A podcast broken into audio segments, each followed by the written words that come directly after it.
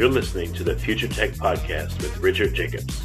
Future technologies such as artificial intelligence, stem cells, 3D printing, gene editing, Bitcoin, blockchain, the microbiome, quantum computing, virtual reality, and exploring space are much closer than you might think. In fact, many early versions of these technologies are in play right now, and the companies that are using these technologies are the focus of this podcast. My goal for you, the listener, is to learn from these podcasts you may very well learn something that may change the course of your life for the better, steer you towards a new career, or give you insight into addressing a thorny medical problem. Remember, this podcast and its content is informational in nature only. No medical, tax, legal, financial, or psychological advice is being given. If you've enjoyed the podcast, please listen, subscribe, like, and tell your friends about it. Thank you.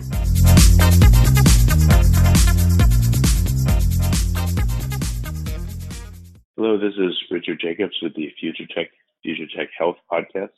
I have Matthew Lungren, Assistant Professor of Radiology, Pediatric Radiology at the Stanford University Medical Center, and we were talking about AI hive mind uh, diagnoses diagnoses of uh, conditions such as pneumonia. So, uh, Matthew, thanks for coming. How are you doing? I'm great. Thanks for having me. Yeah, there's an interesting concept. I recently spoke to a company that talked about uh, they call it swarms, but uh, it's collective decision making. But I'd rather you, uh, I guess, talk about it than myself. So, how did this concept of uh, hive mind or collective decision making even come up? You know, at your uh, at Stanford, it seems like you know in the medical field, uh, doctors want to just decide on their own and be heroes. But uh, tell me a little bit about the background of how this came about. Yeah, absolutely. I think um, so. The concept of using the hive mind for you know making better human-based decisions or collective decisions was um, actually from a startup company called Unanimous.ai, um, and it's led by a, a, group of very talented senior researchers who had a technology that they believed could harness the power of human intelligence in creative ways to make prediction. And because you know there's a lot of science behind that idea if you can do it right. And so they had essentially spent a lot of their early years working on things like, you know, predicting stock market um, outcomes or predicting, um, you know, winners of sporting championships and things like that, right?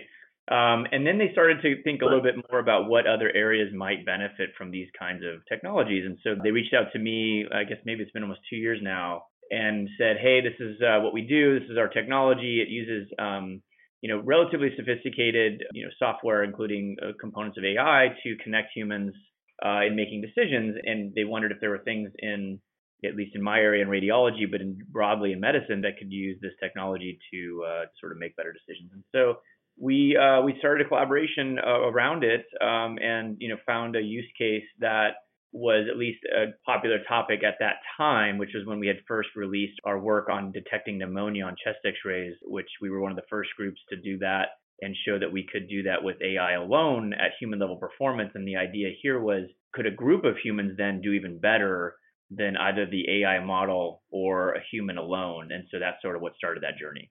Well, I've seen um, articles about, let's say, in the world of chess, you know, you have grandmasters then you have grandmasters collaborating with AI systems, and it makes them even more powerful. So that seems to be one person, one machine. Um, this is what just a group of people, is a group of people plus AI, or how is it structured? Yeah. So the way technology works is that um, you know it takes a group of people, and that's where the sort of the swarm idea comes from, and then sort of asks everyone collectively the same question. So it's a real time interaction. But you, unlike sort of a you know a large conference call or something where you're trying to make a decision by committee you don't actually know the identity of anyone else in this swarm and there's a very graphical way that the people that are swarming interface that the the company has put together and allows you to kind of you know drive this little it's kind of like it's called a puck but essentially if you can imagine maybe a puck on ice that's you know can be slid around and each person has a essentially a magnetic force that they can apply to that puck to pull it towards the answer that they believe is correct and what happens is that, let's say there's 10 different people all trying to pull this puck with their own magnetic force towards the direction of an answer. Um, even on fine grained sort of answering uh, or decisions, uh, you can imagine that people are pulling in different directions, right? But eventually, what tends to happen with this is uh, that a decision is reached when either there's a stalemate and you know people pulling in two directions or whatever, or you've kind of landed in an area or there's sort of a a few that kind of just say, well, I, I initially was pulling in this direction, but I see that the entire group is pulling the other way. Maybe I will compromise in some fashion and pull a little less hard towards my answer. You know, that, and so you see those interactions happening in real time, um, and it's fascinating to see how accurate uh, they end up being as a group. Um, and I got the chance to participate in this um, a few times, and it, it was remarkable. I, I, was very skeptical at first, and um, came out a believer.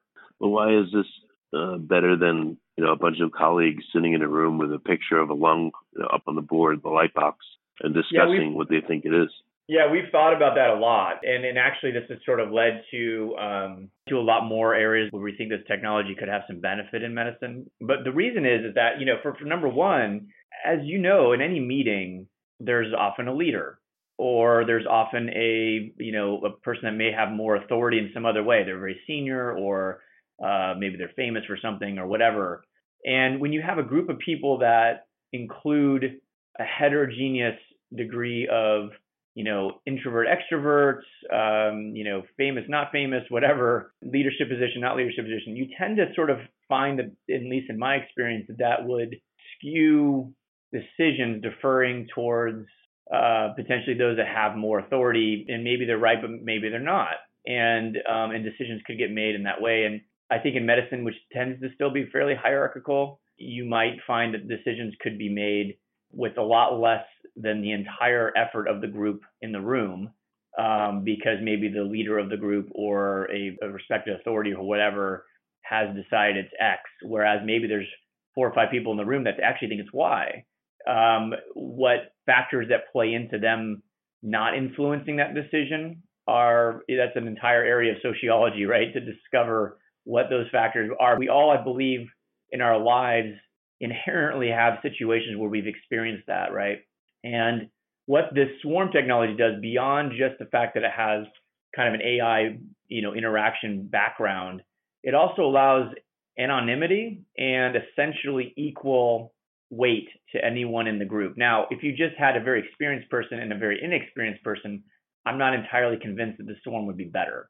But the advantage then is that you have, you know, seven, eight, ten, a dozen people in space collectively making that decision putting effort into that decision, right? There's not like a meeting where people are on their phones or getting distracted or whatever side conversations. This is literally a, you know, everyone's focused on making that decision, um, which I believe also plays a part into that. But in general, it's a wonderful platform if you are in a situation where, uh, for example, you don't have a ground truth. So maybe you don't know what it is and you need to make a decision on what that is. Um, finding that that can be a better way to source that is fascinating. And to get to a place where you know, this could be used for areas outside of just, you know, diagnostic imaging or, or making a diagnosis. You can imagine that there are many decisions in medicine that are often made by groups of people. And again, as we've all experienced, with a large group of people, no matter how educated or organized, there is still just a heterogeneous and ultimately maybe not efficient way that we tend to sort of fall to a collective decision in a lot of those sittings. Now, has it worked for eons in medicine? Sure. But is this potentially a technology that we could see, you know, invading some of these areas and making parts of medicine more uh, responsive, better, making better predictive decisions, making better treatment decisions? You know, maybe. And I think that that's a very interesting line of inquiry that we're that we're looking into. Uh, you know, again, just thinking outside of simply diagnostic radiology. All right. So some questions about it. Uh, are you choosing who is going to be the group, be in the group? You just don't know once they're in the group who is speaking on a particular topic, or are you actually getting people into the group that you don't even know who they are from the outset? So that's a great question. They've worked on other areas where you know they can use the wisdom of a crowd in a much larger setting, where they can literally just sample, you know, Joe Smith off the street, right, and just have you know dozens. No, I know. I'm talking about yeah. in like you know a medical decision in the hospital. Do they? So as an example, you know, patient X. Um, I can see this being useful if you brought in all the nurses or nurse caring for the patient, the doctor that's on call, plus a specialist, plus, you know, someone else. So they all know who's going to be there. They just don't know who's who once they're in the room. Essentially, they're, you know, blindfolded. So they can all discuss, but the nurse maybe doesn't have to feel uh, intimidated because the other people in the room, she doesn't know who they are, they don't know who she is, you know, once they're in the room. So they can all comment more in, in relative social safety and still be heard. Is that kind of how it happens or is different? Well, I mean, it's obviously it, it, yeah. I mean, I think in some way that's true. It's sort of an interaction on a computer, right? So, um, you know, so you actually aren't hearing or seeing anyone. so there's really literally no potential for bias there in, in terms of knowing who. Now, if obviously you know maybe broadly if there's 10 people, what who those 10 people are, but there's no way to identify, you know, that as part of this, you know, decision making process in here. And so, you know, I think that's an interesting thought. Could you use it for you know, day-to-day treatment, I think it would be pretty inefficient to make day-to-day treatment decisions, but certainly for large decisions like does this person need a liver transplant or organ allocation for those liver transplants or what kind of chemotherapy to use if there's other options. Like so those big decisions that are often made in medicine by a committee, you know, you can imagine that this sort of semi-anonymous way of making decisions where everyone's engaged in making uh, you know, sort of a decision on a case by case basis in that environment might be better. Okay, so for more serious things, let's say again, someone uh, maybe a liver transplant candidate, what would a swarm there look like, or a hive mind? It would be what uh, four or five different uh, you know liver specialists, and they would go into this uh, the swarm and then just discuss openly there. What what is the uh, first? You know, how is the group chosen, and then what is the uh, the hive mind application look like? Yeah, exactly. When so, you're in it. No, it's a great question. Yeah. So in our experiment where, you know, they put up, you know, there's a moderator, right, who is not involved in medicine, um, who kind of sets up the questions ahead of time that need to be asked. So, you know, showing an image to a group of people that are all logged in on the swarm, right? They're all connected to this, you know, software running in the background and presenting a user interface as I described, which is sort of like this puck that you kind of you know, graphically move around in a group of other people. Um, the way that decision's made is again, you know, there's a moderator that says, "Hey, here's image number one. Please move the puck towards the percentage likelihood that there's pneumonia on this X-ray, right?"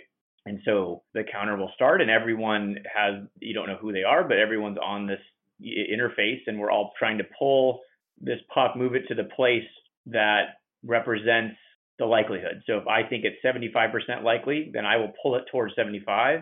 And other people may believe it's 25%, so they're pulling it towards 25. And if there are a majority of people that are pulling it in a maybe in the 25 direction, then I will ultimately not affect the puck to move or you know the final decision to be at 75. So maybe it'll be at like 26% because I've decided it's definitely more than 25 or whatever that is. And so that is actually the proprietary piece of this you know this group's work which is just sort of how that uh, you know decision ultimately falls and and how much strength you know each individual sort of weighs in on the decision. But in general if you were using this example you take 10 radiologists and you ask them to you know be on this decision software program swarm at a certain time. We all would log in at our own computers and we would go through the cases that uh, were part of this test. Now in a real clinical setting that's an incredibly inefficient way to do routine care, but you can imagine that there are cases that are difficult. There are certainly situations, as I've mentioned with the liver example, is that there are already groups. So you would just have the group just be on the swarm as opposed to meeting in person, right? And so, I mean, if you um, if you had this for a particular process and you wanted to really test it out, you would quantify the process, and that would speed it along. Let's say um, when radiologists look at you know a radiograph of again a certain part of let's say you know just talk about lungs all right? They're looking for know, pneumonia or, or lung tumors. You probably could break this down into a series of steps that they always tend to go through by asking a few of them. And then you step the group through the steps. Look at the lower lobe here. Do you see blah blah blah? Yes no. Look at this. Do you see that? Look at that. Do you see that? And then you know what is your opinion of this based on these five observations that are here in the picture? And if you step people through it, I think you'll be pretty efficient and you can still get everyone's input and then drive towards a decision. Yeah, I think that that's yeah. So you're, what you're saying is like, can you systematically walk people through the diagnostic process? And I think that's one way to yes. do it. That you know, for most types of imaging, using the chest X-ray as an example, it takes less than a second for most radiologists to make their decision on what they think it is. I mean, uh, we look at hundreds and hundreds of thousands of these so we've become very good. So, but to your point, if you had a more complex imaging study, so let's say, for example, a whole body MR, uh, which is incredibly complex, has thousands of images. In that case, then yes, if you're trying to put a swarm together around a difficult case, you would want to direct the group to certain parts of the study to make it more efficient because otherwise you'd be spending a lot of time going through things that aren't really, you know, applicable to the problem. So yeah, that's exactly right. How that's how you would make that more efficient in a large study. But for chest X-ray, again, we can pretty much make a decision around. Maybe Some studies have shown uh, around a second it takes for someone to decide who's experienced whether it's normal or not. So that first decision's already out, and then really only a few more seconds to figure out what is going on. Well, I understand it's for more complex cases. My example wasn't good, but okay, gotcha. You know what I'm saying? Yeah, exactly. So instead of people, or in addition to people just nudging percentages, what if you have to make a comment in order to support your percentage? You know, I think it's 70% this way instead of 70% that way. Can you say, here's why, and put a comment in? I think that's the brilliance of this is that there is literally no other interaction besides just moving this around. So it really doesn't matter if you have enough people in the swarm, whether your justification for your decision is based on, you know, your belief, your evidence, evidence you read about, whatever, um, and it maybe it's just a gestalt. Um, but as a group, that decision is ultimately, at least with this logic, more informed um, than any one individual. So again, I think that if you have the option to make your case as you're suggesting, I, you know, my concern there again would be that you're back to the the committee model where someone may be better informed and persuades someone using evidence, right, or a great, well-crafted argument, um, and that would, you know, potentially bias either rightly or wrongly towards that person's opinion. And I think that the beauty of this, especially when you have again 10, 12 people all interacting anonymously, is you just have to pull the puck to where you think the answer is. And sometimes the more experienced peoples are like, in fact, uh, an anecdote here was, you know, in our group, we had a very experienced senior chest radiologist. So he's a specialist just in looking at, you know, x-rays and CTs of the chest. And he walked away from the whole thing thinking these guys made a lot of bad decisions as a group, like because he was, you know, he found himself pulling in a different direction than, than the group were at, at certain points, and he was the most surprised to see at the end um, how well the group did um, on the diagnostic task, and in some cases beating his performance individually, which was really a surprise. Yeah, but who determines the points that the puck can be pulled to? That could skew things if you know one that should be there isn't there, or maybe somehow one is overrepresented uh, because it shows up as two different uh, points.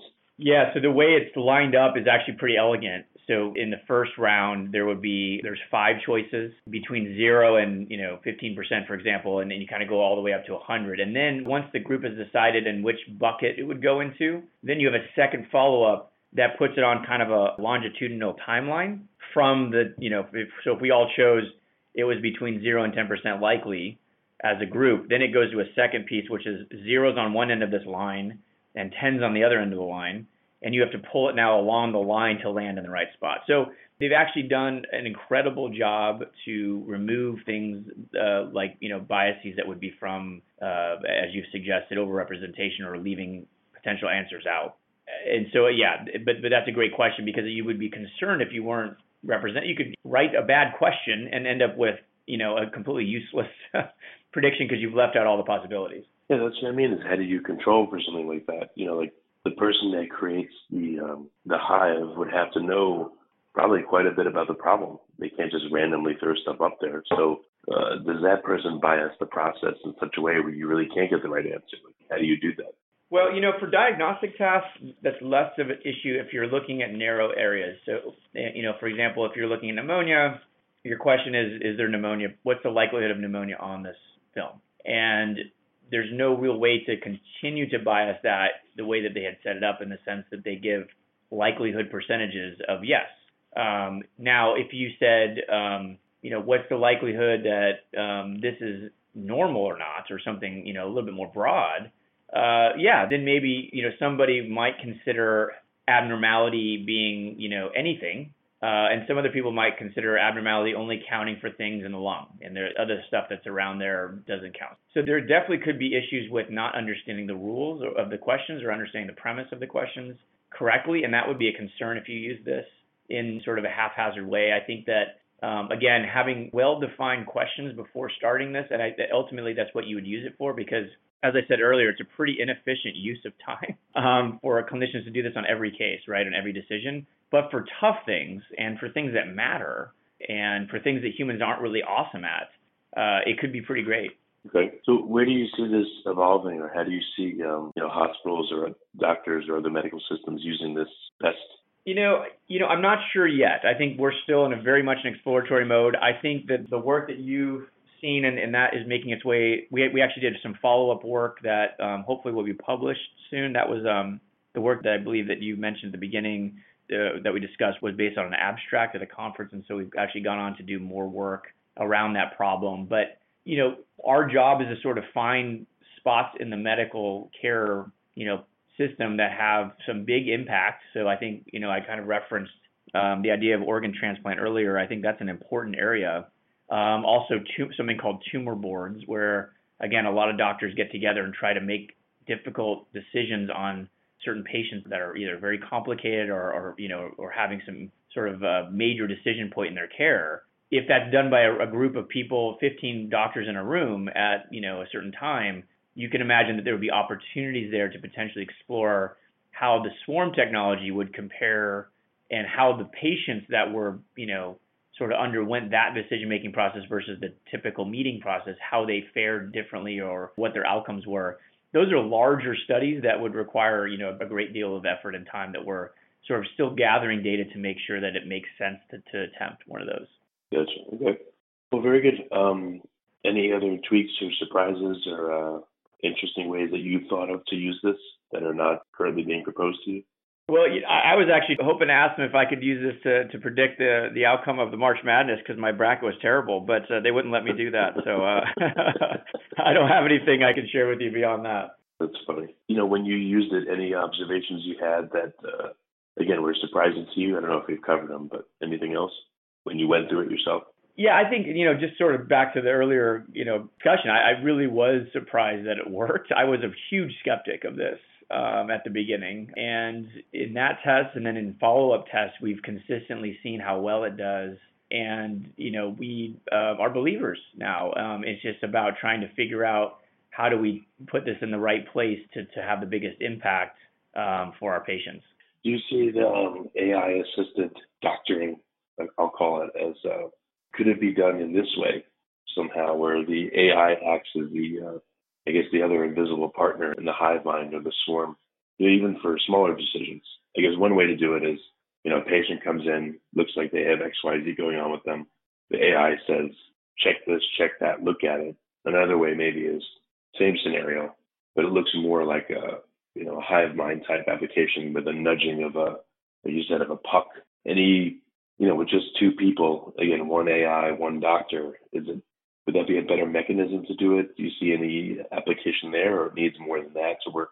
Well, so I mean, now that you're mentioning, I mean, obviously a lot of. So I'm a, the associate director of the Artificial Intelligence and Medicine Imaging Center at Stanford, and in that role, um, which goes well beyond this research, we have close to 100 now different projects that involve the use of AI in, in medical applications, and you know, so there are literally almost an infinite number of possible human, you know, AI combinations and where AI can make major impacts in sort of the work that we do in healthcare and figuring out, just as you're suggesting, what are the optimal places where the human and machine can interact and you know ultimately have better outcomes for patients. That's literally all we do all day is try to figure that out. And we've had some really interesting success um, using individual AI models that were trained to make you know very specific decisions, um, and then sort of having that model help the human uh, with some additional information in, in, that case, and then together, you know, quote unquote, together, they're making a final decision on the patient. So those areas are great. Now, swarming, I think, is a different interaction that has not, in my mind, ever been done in the way that this company has done it. And so that's that was one of the reasons we were intrigued and brought them on board to work with us um, because we hadn't considered the fact that multiple humans together could be sort of augmented with AI in a different way, not like AI is making trying to do the same job as the human, but in this case, AI is facilitating the humans making better decisions, if that makes sense. And so that's what was so cool about the Swarm project. But to answer your question more broadly, I mean, there are many different applications of AI models that work in different levels of healthcare, um, and they act in a similar way to humans. And so adding that decision onto the human just makes the humans better informed, at least in our experience. Yeah, I just didn't know if this, um, you know, this hive mind model uh, gave you yet another way for people to interact with AI, not just other people. Absolutely. That's why we're excited about it. I mean, because again, you know, we say AI here, and then obviously that term is abused. Uh, but in general, the, the the sort of type of machine learning or AI that's happening here is vastly different than the type that I think that we see grabbing headlines for other work that either we or, or our colleagues around the world are doing. Uh, in the sense that there's no duplication of a human task here, and so that's why we're excited. I think about adding this to the sort of armamentarium that we have um, to say, hey, you know, maybe you and I and you know, 10 of our closest friends are, are doing a March Madness bracket or whatever. Can we make a better decision together with something like this? Same thing in medicine. Hey, I've got this really complicated patient and I want to make sure they have the best possible outcome. Let's get this together um, and get a, you know, a swarm on this and see see what decision we would come to that way. Okay, well, very good. So, uh, what's the best way for listeners to find out more and maybe to reach out and ask questions?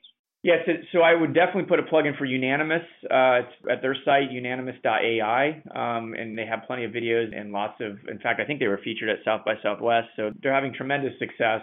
Um, and we're very excited to work with them uh, at Stanford as a partner. And then, um, in terms of questions for me, obviously I can be reached at uh, mlungren at stanford.edu, and then uh, on Twitter, uh, Matt Lungren MD. And uh, yeah, happy to entertain uh, questions and comments. That's great. Well, Matthew, thank you for coming. I appreciate it. My pleasure. Thanks for hosting.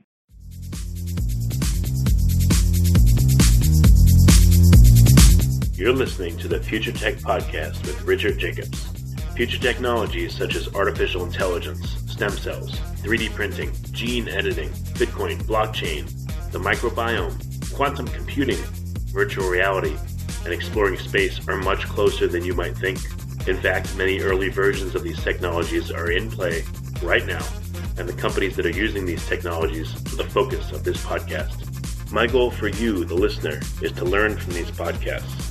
You may very well learn something that may change the course of your life for the better, steer you towards a new career, or give you insight into addressing a thorny medical problem.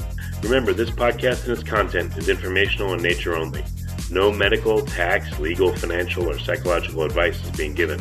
If you've enjoyed the podcast, Please listen, subscribe, like, and tell your friends about it. Thank you.